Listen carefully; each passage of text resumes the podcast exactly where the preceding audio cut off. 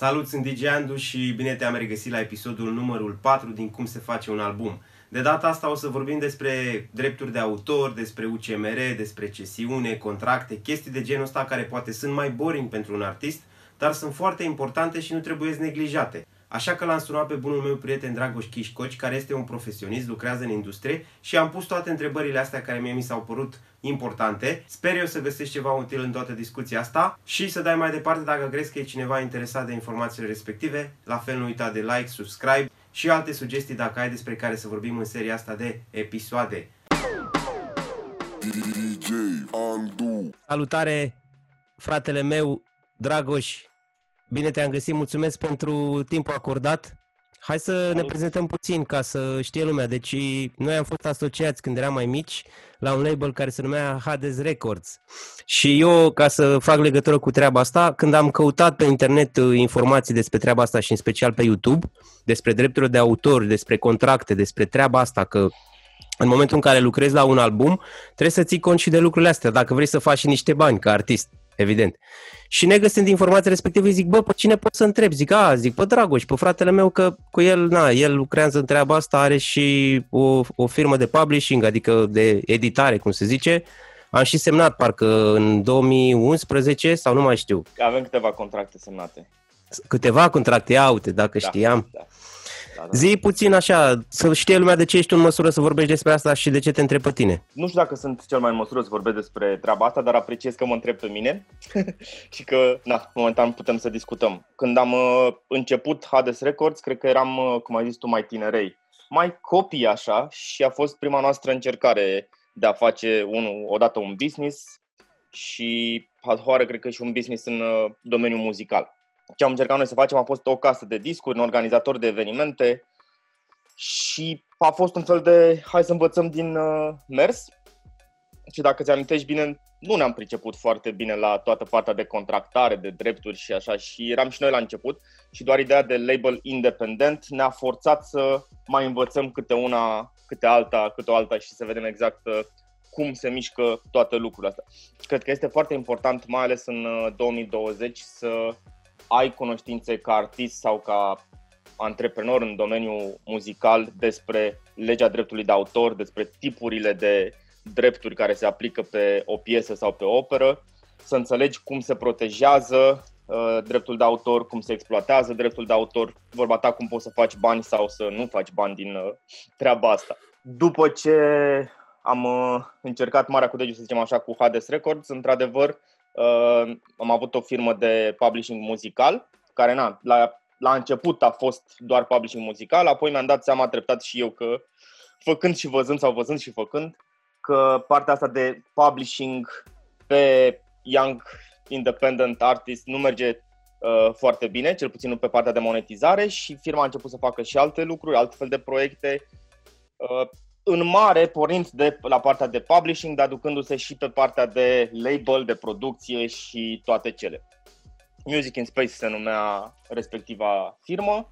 Am avut uh, câteva uh, proiecte foarte faine pe muzică alternativă, câteva pe hip-hop și na, uh, câteva sincronizări, ca a fost un fel de, un fel de butic să zic așa, uh, o mică firmă și un butic de creație și de uh, publishing muzical și de producție muzicală la vremea respectivă. Deci, cum ziceam în prima parte, unde vorbeam despre legea dreptului de autor, și anume la noi se numește legea numărul 8 pe 1996, da, și ideile principale de acolo, cred că deci asta e, e, e prima chestie pe care un artist trebuie să o aibă în vedere, deși e dezarmant, adică am căutat legea și am găsit-o pe net și e are nu știu câte articole și sunt multe chestii și, na, probabil dacă nu, nu știi nici limbajul e un pic complicat, dar e de studiat, probabil. Oricum trebuie să găsești pe cineva care să te mai ajute, probabil un avocat sau cineva, un jurist care mai știe niște chestii dacă vrei să aprofundezi.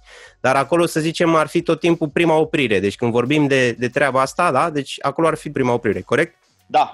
Uh, de fapt, această lege 896 stă la baza industriei muzicale, de recording și de publishing și e bine să știi care sunt drepturile tale de artist, care sunt drepturile tale de autor și cum să faci să le protejezi, să le valorifici, să le monetizezi Și na. Uh, așa cum spuneai și tu, când am început noi, am început ca fiind un label independent, o casă de discuri independentă. Tocmai pentru că la vremea respectivă casele de discuri uh, mari nu acordau o mare atenție zonei muzicale underground, să-i spunem. Asta a fost, cred că, 2000 și un pic, 2002, 2003, nici nu mai știu. În 2004 am făcut noi firma oficial și am început Dar să facem release-uri până... Activitatea aveam și înainte. Da, a fost perioada mm, bootleg-uri lor, ca să zic așa. Vândut CD-uri uh, din porbagaj ca Jay-Z și toate așa. cele, nu? Exact. Bun, păi hai să ne întoarcem un pic. Că o întrebare care, pe care o am în cap și care probabil mulți nu, nu o au și ei și poate nu fac diferența asta. Care e diferența dintre un producător, adică ca și casă de discuri, și un editor ca și casă de discuri? Da? Că există termenii ăștia la noi. În engleză cum s-ar numi? Păi cred că, cred că întrebarea e pusă un pic uh, greșit adică producător casă de discuri și editor casă de discuri. Casa de discuri este labelul, este producătorul, editorul okay. este cu totul altceva, este publisher. În activitatea de publishing pe care am făcut-o și mai ales la sincronizări și discutând cu um, firme de publicitate, mi-am dat seama că multă lume nu înțelege ce este acela un drept de autor, multă lume nu înțelege care este diferența între master și operă și de atunci, na, pornesc de la a da play la o piesă. În primul rând, când dai play la o piesă, uh, piesa aceea există. Da? Ea este o fixare. Este o fonogramă.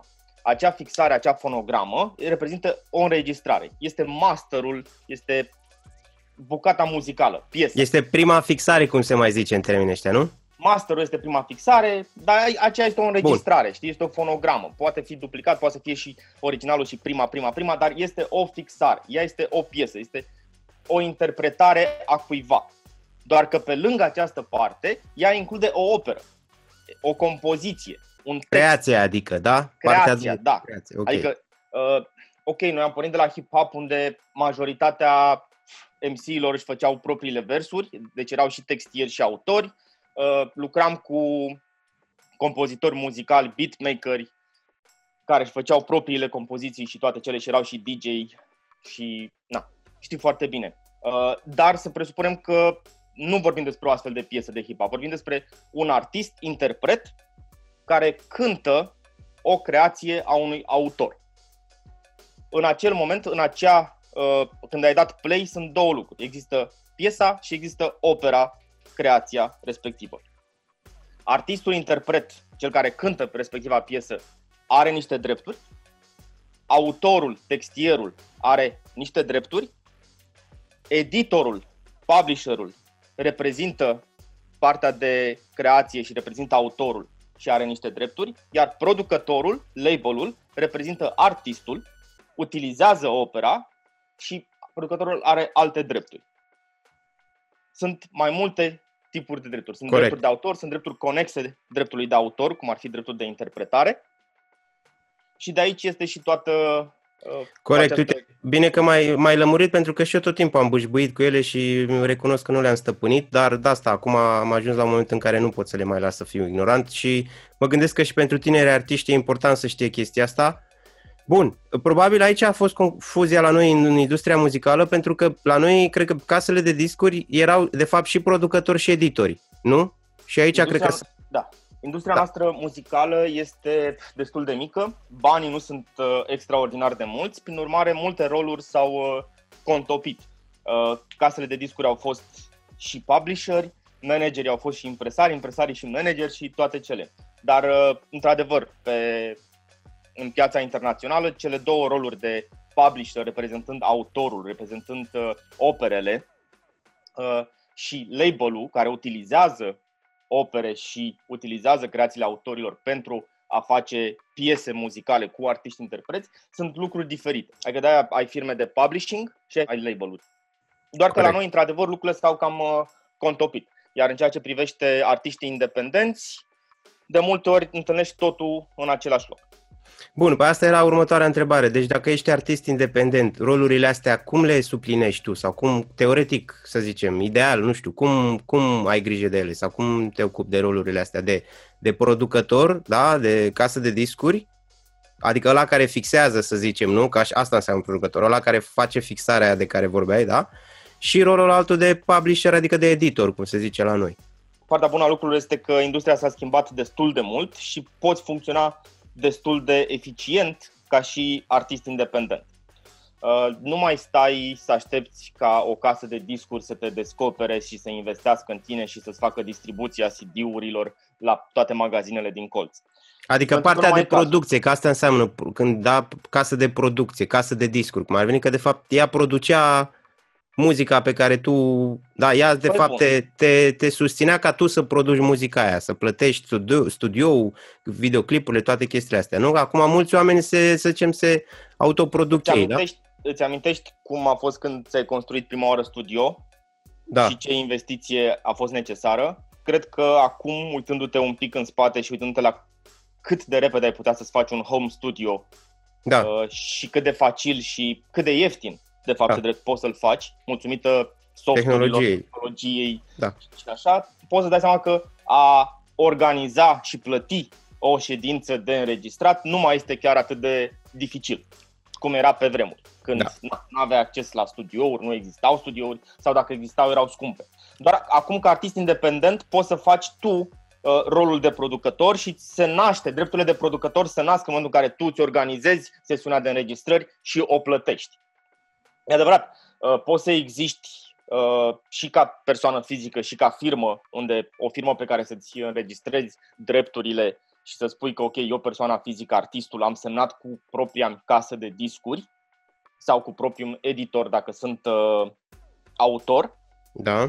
Și acele, acele firme să ulterior să dea mai departe sau să facă contractele în numele tău. Da, deci să-ți faci, să ai o persoană juridică pe care tu o, o înființezi ca să te reprezinte din punct de vedere juridic, ca să, să exact. poți să ai alte contracte cu altcineva. Exact. Adică dacă te uiți, de exemplu, mai țin minte când cumpăram CD-uri originale sau casete și deschideai și te uitai să vezi cine a făcut piesa aia, cum a făcut piesa aia, că ai tot felul, ai o poezie întreagă de uh, publishing, uh, on behalf of the casa de discuri nu știu care da. și tot așa, o mulțime de uh, nume trecute acolo. Pentru că na, în industria de afară e deja un mod de lucru ca tu, ca artist independent, să ai o entitate juridică cu care îți semnezi drepturile și care te reprezintă ulterior.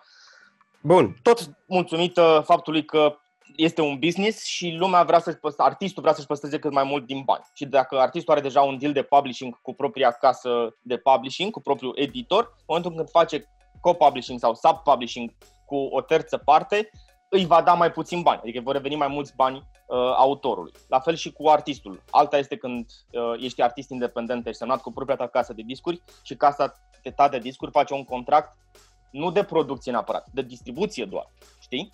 Adică tu îți ții foarte multe dintre drepturile pe care uh, le ai ca și producător asupra propriilor tale produse. Da, hai să o luăm așa un pic, ca să răspundem la întrebare. Deci din start, dacă tu îți produci, să zicem, ca artist independent, produci piesele, înregistrările, da? Ideal ar fi să... Deci ești cum ar veni propria ta, propria ta casă de discuri, da? Din start, dacă tu faci chestia asta, tu bagi bani în chestia asta și tu te asiguri că ai piesele gata, da? Și videoclipuri și alte chestii. A doua la mână, da? Ar trebui, ideal ar fi să ai, să faci o persoană juridică care să fie, de fapt, tu să administrezi partea aia juridică ca să te reprezinte în contract și în raport cu alte entități, da? Cred că aia este o primă parte de fapt, pentru că, într-adevăr, în momentul în care tu îți uh, finanțezi munca, tu faci toată munca, și compoziție, și producție, și uh, clipuri, și toate cele, toate drepturile de autor și drepturile conexe de autor se nasc în ceea ce faci tu.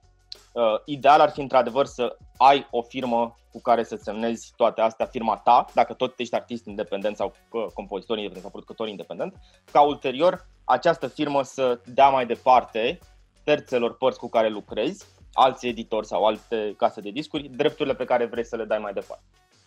Ok. Și a doua parte, de ce treaba asta de, de, de publishing. Deci tu zici cum ar veni, de fapt, firma pe care să ți-o faci, da?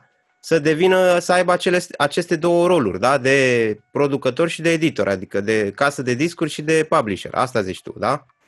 Adică tu trebuie să da, faci... nu zic neapărat că trebuie să-ți faci o firmă, dar poți să te gândești că, ok, okay. ești un artist independent și vrei să ai uh, toate drepturile să le deții tu și să le ai tu pentru tine și na. Înainte de a face o firmă sau înainte de orice, cred că primul pas este să vorbești cu un specialist în drept de autor, adică un avocat, întotdeauna. Mi se pare că a da câteva sute de euro unui avocat înainte de a semna ceea ce ți se pune în față este un mod foarte inteligent de a aborda propria carieră. Bun asta, bravo. Bun, totuși... Adică, ha... na, nu faci, de obicei nu faci uh, rabat la multe lucruri ca artist, uh, atunci când vine vorba de munca ta, vrei să fie cât mai mișto, vrei să fie cât mai ca lumea, să se audă bine, să se vadă bine. N-ar trebui să faci rabat nici când vine vorba de angajat un avocat care să-ți apere interesele. Corect, de acord e cu util. asta. Mai ales când, ok, jobul tău este să fii artist, ești creativ, poate nu vrei sau poate nu te interesează în mod deosebit să citești legea 8 pe 96 și să îți scoți de acolo ce informații ai nevoie. Vorbește cu un avocat. Poate e mai bine așa, știi?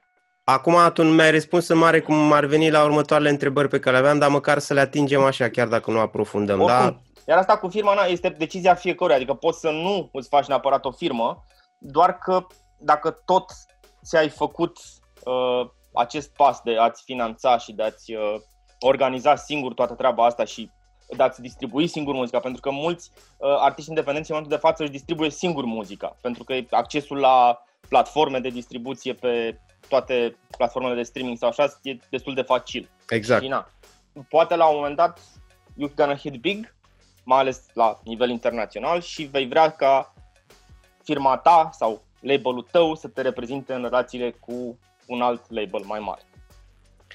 Depinde foarte mult și na, de tipul de discuție pe care o vei avea cu acel label, pentru că poate îți plătește masterul, poate spune ok, tu l-ai făcut, dar eu vreau drepturile asupra lui. Și na, discuțiile de aici poate să fie mai vaste și mai detaliate. Deci oricum, concluzia este că ți-ar, ți-ar prinde bine să ai uh, un, un avocat cu care să, să faci chestiile astea și el probabil ți-ar, îți explică ce e mai, ce e mai bine din, din punctul ăsta de vedere, dar hai să atingem un pic uh, ideile astea, da? Deci ce e un contract de editare, ce e un contract de producție pe scurt, ce e un contract de cesiune, că probabil și astea sunt niște chestii, măcar să știi ce să-i ceri, ce să-l întrebi și pe respectivul avocat, avocat să zicem, domne, am un deal, trebuie să fac o chestie și măcar să știi în mare, chiar dacă nu aprofundezi și el ar trebui să te ghideze, dar măcar să știi ce să-i ceri. Bun. Contractul de editare este contractul pe care îl uh, încheie un editor, adică un publisher, cu autorul. Contractul de producție este încheiat între artistul interpret și casa de discuri. Deci uh, sunt două legea... chestii, n-au nicio treabă. Deci trebuie să fie două chestii total diferite. Au clauze și chestii diferite. Au clauze asemănătoare pentru că au la bază tot legea dreptului de autor, dar sunt articole separate din legea dreptului de autor, uh, pentru că casa de discuri, labelul și artistul au drepturi uh, conexe, iar drepturile de autor asupra operelor țin de autor și de editor. Am văzut, de-a lungul timpului, am văzut contracte de gen 2 în 1, știi? Ok. Doar și... că, na, e mai ok să le privești în mod diferit ca să poți să înțelegi că există o diferență între ele și să le analizezi pe fiecare, mai ales dacă ești și artist, interpret, și autor. Diferența dintre artist, interpret și autor este atunci când, dacă ți amintești, am semnat noi pe niște compoziții de ale tale și da. pe niște mastere de ale tale. Ideea este că acea piesă, poate cu tine cântând, nu va avea succes. Dar poate dacă nu o cânti tu și o cântă vreo artistă mai celebră și mai frumoasă decât tine, poate va avea succes, știi? Și așa tu ca artist-interpret nu valorifici fixarea aceea, tu ca label nu valorifici fixarea aceea, dar tu ca și autor, iar eu ca publisherul operei tale, Uh, ne vom bucura de fructele uh, exploatării operei tale, știi? Corect. Bun, și atunci contractul de cesiune e ceva separat de, uh, de celelalte două contracte de care am vorbit? Nu, sau? contractul de cesiune este modul în care este descrisă acord, nu acordarea,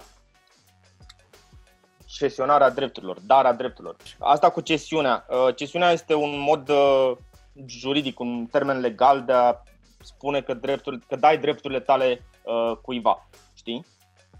Le ok, deci atunci înseamnă că asta faci în cele două, să zicem, cele două tipuri de contract de editare sau de producție sau unul combinat. De fapt, tu cesionezi. Deci Există cedezi. ideea să tu cedezi, da? Ces- Da. Cesionezi sau cedezi? Că Faci, eu, faci și, un contract de cesiune.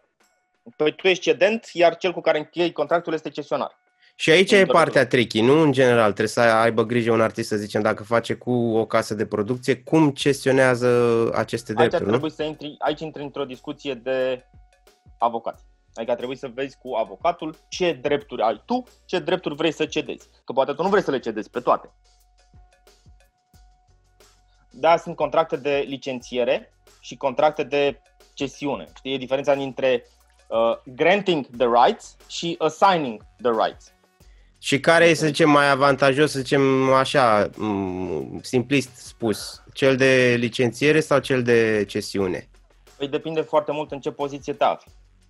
Adică nu e, nu e o chestie în care spui că contractul de cesiune e greșit și contractul de licență este uh, soluția. Depinde foarte mult în ce poziție te afli. Știi? Adică atunci când uh, na, ai, uh, ai o piesă, ai o fixare și cineva vrea să o folosească într-o reclamă, tu n-ai de ce să-i cedezi dreptul, îi acorzi dreptul. Îi faci un contract de licență cu el. Bun, Înțelegi? deci să zicem, în, să zicem simplist vorbind, într-un contract de licențiere, să zicem, tu îți păstrezi mai mult drepturile, da? Adică În- tu ai drepturile și le acorzi într-un, într-o anumită limită de Ok. timp, de de mod de exploatare și toate cele. Și Același lucru într-un, se poate face și cu cesiunea, adică și cesiunea na, poate să fie ok să spă... poate să fie limitată Ah, ok. în timp, poate să fie uh, specifică, adică doar pentru anumite drepturi. Dar problema la noi era, la artiștii care nu știau și nu aveau niciun avocat, asta a fost în, în general la casele de discuri, nu? Că făceau niște contracte de cesiune în care ei își dădeau toate drepturile sau nu știau să negocieze lucrurile astea, nu? Corect? Că așa cum ai spus și tu, nu apelau la un avocat. În general, când semnezi un contract, apelezi la un avocat. E the best thing you can do. Mai ales când nu știi ce ți se pune în față, știi? E, e un pas firesc asta cu avocatul și, din păcate, la noi lumea se ferește de avocați când vine vorba de semnat uh, lucruri. Poate pentru că e și bucuria aceea că vai semnezi ceva, știi? Dar ideal ar fi să semnezi under legal advice. Poate semnezi ceva să ți se ia, nu să ți se dea. E util Bun. să ai un legal advisor, știi, să-ți spună exact, băi, uite, vezi că aici uh, tu cedezi treaba asta, aici cedezi treaba asta, aici poate nu e nevoie să cedezi treaba asta pentru că tu ai și tu ai dobândit-o, tu ai făcut-o, poate doar le dai dreptul ăsta sau dacă le dai dreptul ăsta, poate ceri niște bani pe dreptul ăsta pe care îl dai, știi? Adică nu există o chestie foarte asta se face, aș- așa da, așa nu. Sunt chestii pe care le tratezi de la caz la caz și de la cine ești, cum ești. E adevărat, dacă ești un artist uh, începător și ți se pune în față un contract și se spune ăsta e semnează-l, probabil că vei vrea să-l semnezi. Că na, e primul tău pas. Dacă ești un artist cu experiență și ai puterea de negociere mult mai mare, poate vei spune din start nu am nevoie de acest contract, nu am nevoie de tine.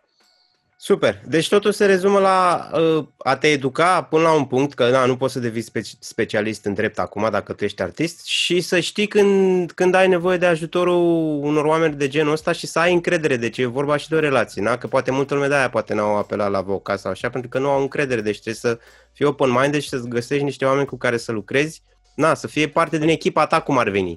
Că mi-aduc aminte, noi l-am avut atunci pe Răzvan sau la o perioadă după ce am început noi, și știu că ne-a dat multe sfaturi, sfaturi bune. Deci asta ar fi, asta ar fi recomandarea supremă, gen. Să știi să ap- apelezi la niște oameni în care ai încredere și care să pricep. În general, fiecare om are un rol, fiecare membru din echipă are un rol. Ai un manager, ai un uh, booker, un agent, ai un avocat, ai un contabil. Este bine să îi lași să te sfătuiască atunci când uh, nu știi încotro să o iei. Și da, e util, cum spuneai și tu, să te informezi și să citești despre ce înseamnă uh, drept de autor, ce înseamnă drept conex dreptului de autor, ce înseamnă editare, care e diferența între editare și producție, uh, ce este o piesă, o fonogramă, o fixare și ce este o operă, o creație, care sunt drepturile mele ca autor, uh, care sunt drepturile mele ca și textier și care sunt drepturile mele de artist-interpret, știi? E bine să te informezi. Uh, Doar că la un moment dat este foarte posibil ca artist independent sau artist și autor, cantautor uh, independent să faci multe dintre lucrurile astea de fixare, organizare, înregistrare, compoziție de unul singur și să fii în situația la un moment dat să semnezi niște contracte. Atunci cred că este mult mai util pentru tine să apelezi la un avocat sau la un uh, sfat legal, la un profesionist în domeniu care să-ți spună care ar fi cel mai bun pas de urmat. Și normal că dacă îl angajezi, ai încredere în el. Hai să ne ducem acum la, că tot vorbeam de, da, deci autorul are niște drepturi pe care cineva trebuie să le, uh, să aibă grijă de ele, da? Și ajungem la organizațiile astea ce se numesc de gestiune colectivă, da? De exemplu UCMR, Uniunea Compozitorilor da. Muzicologilor din Depinde România. foarte mult ce înțelegi prin uh, autorul are nevoie de cineva care să aibă grijă, că autorul are nevoie de cineva care să aibă grijă și apelează la un uh, editor. Editorul face niște lucruri pe care UCMR nu le face, știi? Ok, UCMR bun. Hai să vorbim de, de, de, de astea de gestiune colectivă. Des, despre da. asta vreau să vorbim. Și eu știu de UCMR, știu de Credidam, știu de UPFR și de Orda, corect? Sau le-am amestecat? Nu, no, au treabă le-am amestecat toate. un pic. Le-am amestecat Hai să vedem. un pic. Uh, Orda este un organism guvernamental, dacă nu mă înșel, okay. care are în grijă uh, aceste uh, organisme de gestiune. Organismele de gestiune pe care tu le-ai uh, menționat se ocupă fiecare de un fel de drept, de un tip de drept de autor sau tip conex, uh, drept de autor conex. UCMR ADA reprezintă, adică este mandatat de către autori și de către editori, deci lucrează cu partea de drept de autor. Da. Așa. Iar Credidam și UPFR sunt pe partea de drepturi conexe, unde Credidam este pentru artiști interpreți, iar UPFR este pentru producătorii de fonogram, adică pentru label-uri. Mamă, ne-ai lămurit frumos. Uite, vezi că nu știam nici eu prea bine poate unele chestii și sunt convins că nici mulți tinerii artiști sau poate și chiar mai avansați în vârstă, nu știu detaliile astea și cred că e important să se facă diferențele astea și să se știe. Adică, uite, na, tu când ești, uite, DJ Andu este un uh, uh, compozitor, uh, textier și producător și artist-interpret, da? Tu când ai compus o piesă, tu, ca Alexandru Damian, te duci și o înregistrezi la UCMR, pe care l-ai mandatat să aibă grijă de drepturile tale de autor, da? Poate Așa. înainte să te duci la UCMR, vrei să o semnezi cu firma ta, DJ Andu SRL, să o semnezi un contract de editare. Și când te duci la UCMR, o să fie Alexandru Damian, care este compozitor și textier, și editor este DJ Andu SRL. Da? Okay. Bun. Și ți-ai înregistrat compoziția. Ulterior te duci și la Credidam și spui eu sunt uh, cântărețul de pe această uh, piesă, mă cheamă Alexandru Damian sau DJ Andu și vreau să mă înregistrez ca persoană fizică cu această uh, piesă la voi, știi? Așa? Okay. Iar tu, la fel, uh, DJ Andu SRL, care ești producătorul acelei uh, fonograme, acelei Da. piese, te duci și o declar la UPFR unde ești membru. Dacă ești membru, ești un Ok. producător de fonograme și ai drepturile tale. Deci rolurile astea pe care, să zicem, dacă ai mai multe roluri, dacă ești și autor și interpret, atunci trebuie să te duci pentru fiecare organizație de asta din rolul respectiv, da? Și atunci m, e mult mai, e mult mai simplu, se clarifică lucrurile, da? Deci la UCMR mă duc ca și autor, dacă sunt autor, da? La Credida mă duc ca și interpret, da? Iar la UPFR mă duc, uh, adică s- mă duc pentru entitatea juridică pe care o am, care eu i-am, uh, i-am Care este uh, producătorul piesei respective. care este producătorul piesei, da? Deci la UPFR. Și Orda este cel care are grijă de cele trei, să zicem, ca să aplice legea cum trebuie, nu? Deci asta e Orda. da. Ok, Este un organism guvernamental, orda. Nu foarte este un organism de gestiune. bun. Și următoarea întrebare. Frate, când ai, să zicem la UCMR, da? Te duci Da, ca da. să înregistrezi piesele, da? Deci în primul rând trebuie să ai un mandat, Operele. adică... Să, Te duci să Operele, înregistrezi da? Opera. Vezi că Deci scrie acolo- sus opera muzicală. Bun, bun. Da. Deci dacă tu, tu, să zicem, ai mai mulți uh, oameni cu care ai lucrat la piesă, da? Să zicem eu, da, eu am făcut beat să zicem, în cazul meu, da? Și am un invitat, da? Deci cel care e invitat fa- a făcut textul, da? Deci pe el îl pun la textier, da? Da. Eu îl pun, eu pe, pe mine mă pun la compozitor, da? Că eu am făcut beat Și mai există aici aranjor și editor. Da. Deci, aranjor e cel, să zicem, care tot, tot eu sunt, da, dacă eu am f- făcut aranjamentul, iar editor, atunci, dacă eu, să zicem, am acest SRL de care ziceai, da, atunci Te-ai la semnat. editor, trebuie să trec acel editor. Sau dacă am semnat, cum de exemplu piesele pe care le-am semnat cu tine, cu firma ta, da? Deci Așa, eu dacă da. mă duc să înscriu piesele alea, cred că le-am înscris pe alea, da? da deci acolo ap- apare editorul, da? Da. Ei, uite, sunt aici. Următoarea întrebare legată de repartiția drepturilor patrimoniale, da? Deci cât, cum se împart chestiile astea între textier, editor, aranjor și compozitor? Ok, ok, am înțeles că e o negociere între ei, dar mă gândesc că există așa, nu știu, ar exista un... Cutume? Nu, adică cum ar trebui ideal să zicem să se împartă no, aceste... Există, există niște cutume, să zicem, adică pe modelul UK sau US, în state, e 50-50. Writer share și publisher share. Ok, adică, adică autor? Sunt autor textier, da. compozitorii, iar publisher este editorul. Editor. Și de obicei fac 50-50. Deci aici ar trebui să fie 50%, uh, nu, ar trebui Editorul? să se împarte, 100, acea, acea 100% să se împarte de fapt jumii jumătate, da? La, între adică ăștia partea de sus, între doi? compozitor, textier, aranjor să fie 50% și în partea de jos, editor să fie 50%. Editorii pot să fie, deci pe o, pe o anumită operă poate să fie un editor original și un sub-publisher și poate să fie doi editori, știi? Ok să zicem, sau un editor, un sub-publisher pentru un anumit teritoriu. Uh, iar 50-50. acolo sunt... Mă, asta este o cutumă din state. Uh, pe, dacă nu mă înșel, în Belgia sau în Olanda se merge pe 33 cu 66, știi? 33% partea uh, editorului, de publisher share, și 66 partea care se împarte între writer. Uh, în România nu cred că există, dacă nu mă înșel, o lege clară care să spună trebuie să facem așa. Știi, este o chestie de liberă înțelegere. Da. Dar odată ce ai semnat un contract de genul ăsta cu o firmă de publishing, cu un editor și ai dat 50%, your writer share, partea ta de autor și compozitor, rămâne neatinsă, indiferent de ce face el. Adică dacă publisherul face un contract de sub-publishing, el va plăti sub-publisherul din partea lui. Okay. Și sau publisherul în teritoriul respectiv, adică, de exemplu, un, nu știu, piesa tare succes în Turcia, de exemplu. Înțelegi? Ok. Și el face un deal în Turcia să colecteze printr-un sub-publisher, uh, ei vor împărți banii ce revin publisherului, nu banii tăi. Ok. Adică tu vei lua 50% și la turci. Ok. Și de la turci. Da, bun asta. Mai lămurit. Da, păi astea erau întrebările uh, principale. Cred că oricum merită un uh, video separat asta, cum mai exact cum se face și așa, dacă... Sau probabil cei de la UCMR te pot îndruma. Cam astea au fost întrebările mele, așa off-topic, vreau să-ți aduc aminte. Mai știi că tu mi-ai făcut prima copertă la primul Aha, meu da. material? Da. Mi-amintesc. Și dacă nu mă înșel, uh, apar ca un pseudo DJ pe acel material, nu? DJ Zodiac, da. exact. Bă, să știi că acum îmi dau eu seama de ce n-am făcut eu mulți bani din muzică pentru că am, uh, am setat, am plecat la drum cu o cu chestie 0 lei? cu 00 lei, deci trebuie să schimb chestia asta, o să fac o copertă cu, nu știu, milioane, ceva, ca să, să resetez uh, chestia asta, da.